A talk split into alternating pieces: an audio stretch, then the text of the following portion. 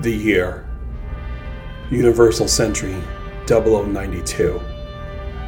Neo Zeon remnants on the surface of Earth were in shambles following the events of the First Neo Zeon War.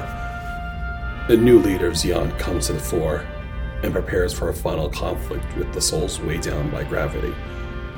This manga is by Kazuhisa Kondo and was made in 1988 and features Zeon forces trying to flee the Earth before the events of Universal Century 0093. This podcast features events between Double Zeta Gundam and Char's counterattack, which will have spoilers.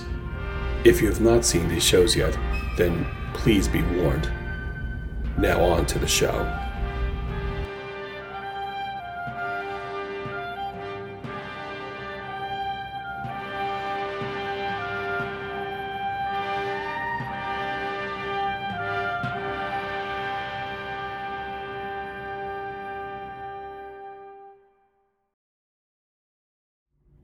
Chapter 3 Escape. The Gaw transport continued to fly towards its destination.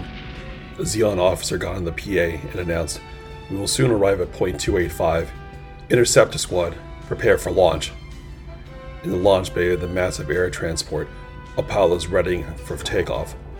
She was in a Sturmjäger, codename ORX 005EX. As she's performing last minute checks before launching with the deckhand, she was getting last minute instructions. Ensign Meyer, I think you know this already, but we need to temporarily gain air superiority. Don't go chase the enemy too far out. The confident officer replied, I know. You don't have to repeat it so often. Who the hell do you think I am? I'm Meyer, the Witch of Sirius. Take off. Ensign Meyer's craft took off from the Gaw, along with other Sturmjägers, flying closely behind. Lieutenant Brown's 511th Autonomous Mobile Suit Brigade rearguard was overwhelmed by Federation forces and was cut off from the main group. During several days of intense fighting to maintain the front line, the brigade lost half of its combat strength and was close to destruction. Lieutenant Brown had little choice and decided to direct all of his remaining operational units at the weakest point in the Federation line to break through. Although the several dozen units he had would not suffice, he received word that he would get help.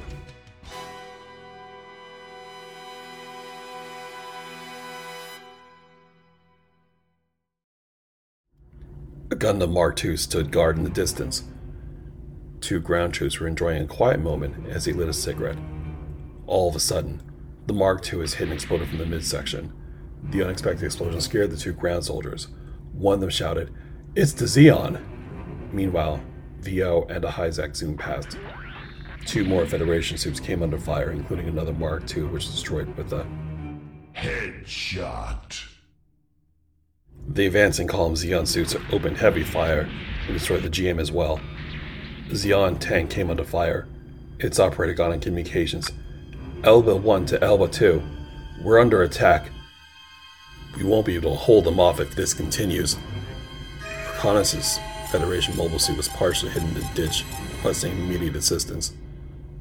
A goblin mobile suit spotted the suit in the distance and approached. It opened fire and destroyed it. The Federation forces opened fire on the rapidly advancing line of Zeon suits. Several mobile suits were destroyed as the O2 and the Geara Doga moved forwards. Lieutenant Brown got on the communicator and ordered his troops to don't stop moving. You'll be an easy target. On his sensor, he noticed the group of Federation mobile suits kept on advancing and cursed. A Hyzak mobile suit to the right of the O2 exploded. A Dwadge holding a bazooka tried to return fire but was out of ammunition. To the dismay of Lieutenant Brown, a GM started to shred the Dwadge in what looked like a goof mobile suit. He ordered mobile suits without ammunition to fall back, but units that still were armed to advance to the front. The fight became even more desperate as Zetas in Wave Rider form flew over the massive O2 mobile suit and ground mobile suits approaching and firing. The Zeon units were being shredded despite every attempt to trade shot for shot. They were simply just outnumbered. Is this really it? Just a few more meters until we break through. All of a sudden, Zeta was hit with a massive blow.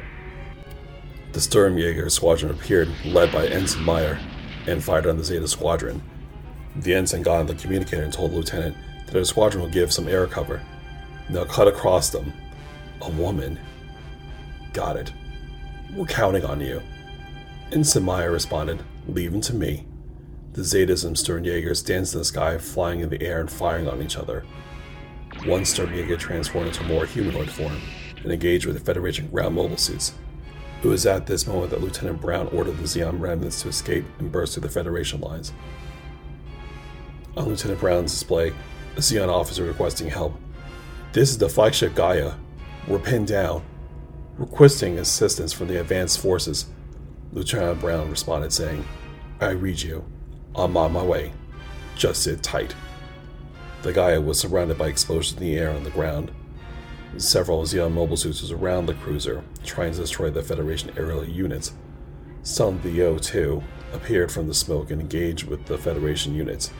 He told the cruiser that they should launch, and he would cover their withdrawal. The L was covering its escape as it took off. Suddenly, there was a massive explosion from the Gaia. The ship's commander was coughing from the smoke that emanated in the ship and ordered a damage report.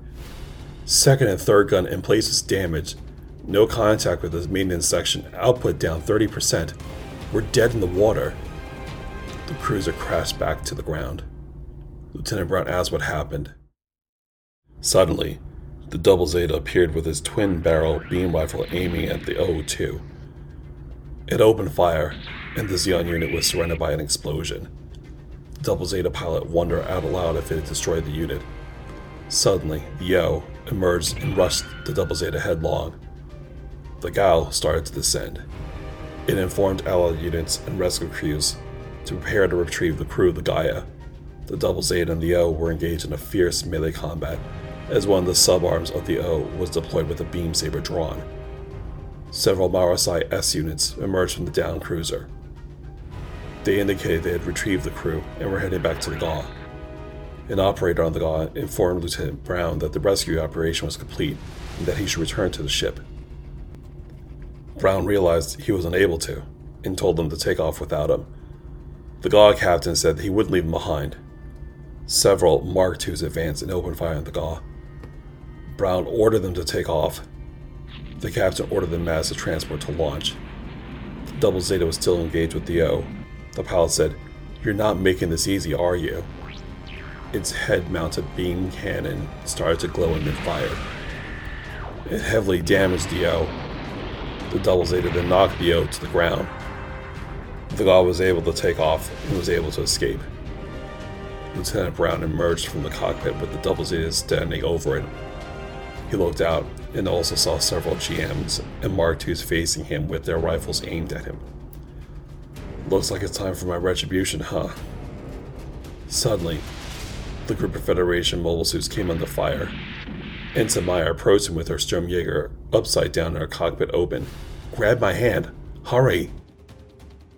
She was able to rescue Lieutenant Brown, exchange fire with the ground mobile suits, and was able to escape following the Gaw transport, with several Federation ground mobile suits left behind.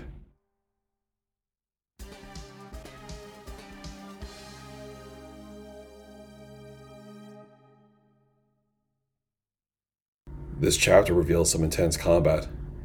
I enjoy the fact that even though the Zeon forces are well led, they're outnumbered and outgunned by a pursuing large, very large pursuing Federation force.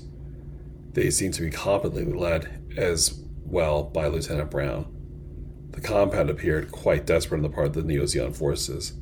Admittedly, I'm not a fan of the section that was featured in this manga. First of all, Ensign Maya is the first con character that we see in this manga who's a woman. She appears to be a courageous pilot and a bit of a badass. When her squad of Sturmjägers arrived to save Lieutenant Brown's team, his initial reaction was to say, A woman? I mean, many officers and soldiers were serving in both the Federation Neo Zeon forces. Besides, Kycilia Zabi and Haman Karn were major and influential leaders of Zeon. So why would Lieutenant Brown be surprised by a capable ensign that was there to save his behind? The Sturmjäger is a Neo Zeon mobile suit. Translated in English, it means storm chaser from German. It takes its cues from the Gaplant of the Titans that was featured in the Gryps War. Like the Gaplant, it's a transformable mobile suit that is capable of launching into orbit. It is a highly maneuverable and armed with gun pods mounted on the shoulder. It is interesting that the Neo Zeon forces have taken Titan's units and incorporated them into their arsenal following the end of the Gryps Wars. It actually kind of makes sense. In terms of the production of equipment that they have on the surface of the Earth, the likelihood of them to create their own designs would be somewhat limited. So it makes sense for them to steal, or rather borrow, some stranded units and use them for their forces. Other such units would include also the Yo, that was modified and made even more massive into the O2, which was Lieutenant Brown's unit. The Sturmjägers I mentioned was a modified version of the Gaplant. The Marasai, which is admittedly a mono-eye unit that looks like a Zeon unit, was ultimately used by the Neo Zeon remnants.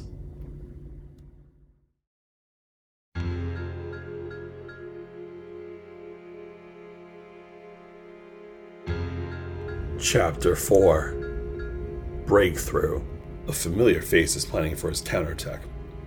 See what I did there? Zeon officers look much like panzer troops. Finally, we see the introduction of a powerful Federation in Zeon mobile suit. Please be sure to check out the Twitter page at Gundam Sentinel 2, Instagram at Gundam Sentinel Podcast, or on Facebook at facebook.com slash groups slash Gundam Sentinel Podcast. If you like what you hear, please rate and give a review, whatever means you listen to this podcast and tell your Gundam loving otaku friends to check it out. Until next time.